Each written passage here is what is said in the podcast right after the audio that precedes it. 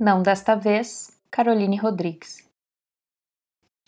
A espessa barba de fios sintéticos coça e sinto o suor debaixo da roupa escorrer.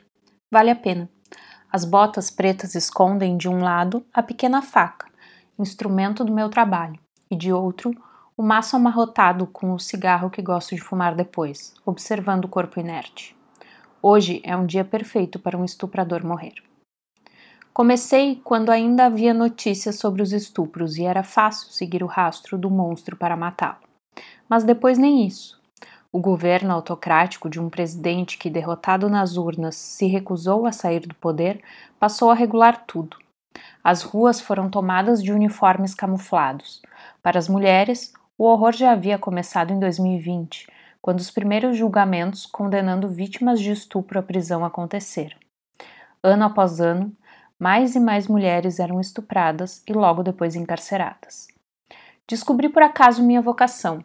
Saí para o jardim, descascando uma laranja, quando ouvi um som abafado, baixo, acompanhado de um farfalhar. Subi na cadeira para espiar. Vi a mão branca sobre a sua boca e os olhos, o terror nos seus olhos. A próxima coisa de que me lembro é a faca em minha mão, ensanguentada, a mulher se recompondo e fugindo, e o corpo inerte, completamente furado nas costas. Corri, sentindo meu corpo todo elétrico. Será que essa sensação de liberdade, de ter escolha? Não custei a aceitar que aquele tipo de morte me deixava viva. Comecei a ler tudo o que podia sobre os casos de estupradores antigos nos jornais velhos guardados no porão. Fui atrás de cada um deles. Com a escassez de informações, a criatividade foi essencial. Cortei meu cabelo bem curto e passei a me disfarçar de homem para obter informação. Tenho uma coleção de gravatas de dar inveja, muitas retiradas dos abusadores que encontrei pelo caminho. As gravatas facilitam muito meu trabalho, porque quando estão estuprando alguém, eles têm a mania de jogá-la para as costas. Então é só agarrar a peça e ficar puxando até que seu pênis e corpo morram. E antes que me perguntem, só cortar o pênis e deixar o desgraçado viver em sofrimento não adianta. Percebi que abuso não é só o ato físico. Esses homens, na primeira oportunidade, usam as mãos, as palavras ou qualquer outra coisa para violentar uma mulher. O melhor é eliminar por completo, cortar o mal pela raiz. A noite se aproxima.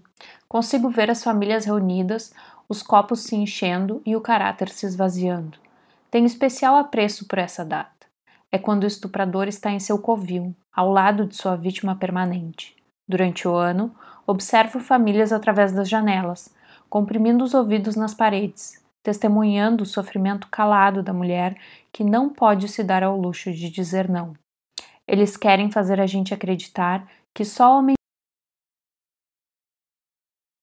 O homem que vai morrer hoje é um desses tipos. Chama a mulher de burra, incompetente, reclama que ela não sabe nem arrumar a casa, que está tudo uma sujeira.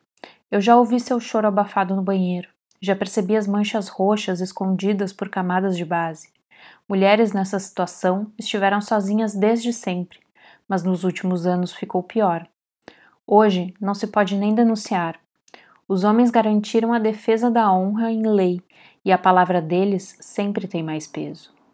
Uma a uma, as mulheres perderam seus postos de trabalho. Aos poucos, desistiram de lutar. A festa de Natal já começou. Chega a minha hora. Atuando como Papai Noel em festas, posso ver o climão de tensão subindo pelas paredes, entrando por debaixo das portas, corroendo as maçanetas. Eu bato e ao abrir eles ficam aturdidos, mas não tem coragem de dizer nada porque as crianças já estão à minha volta, querendo seus presentes. Assim, eu vou entrando, destrancando uma porta aqui, tirando uma tramela colar. Digo que foi embora, mas me escondo em algum lugar da casa que minha investigação já apontou como segura. Eles estão no quarto. A mulher se demora para ir para a cama.